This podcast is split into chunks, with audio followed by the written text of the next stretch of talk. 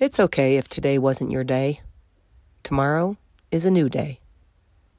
Heads up, shoulders back. Tomorrow is yours for the taking. When tomorrow comes, you have two choices.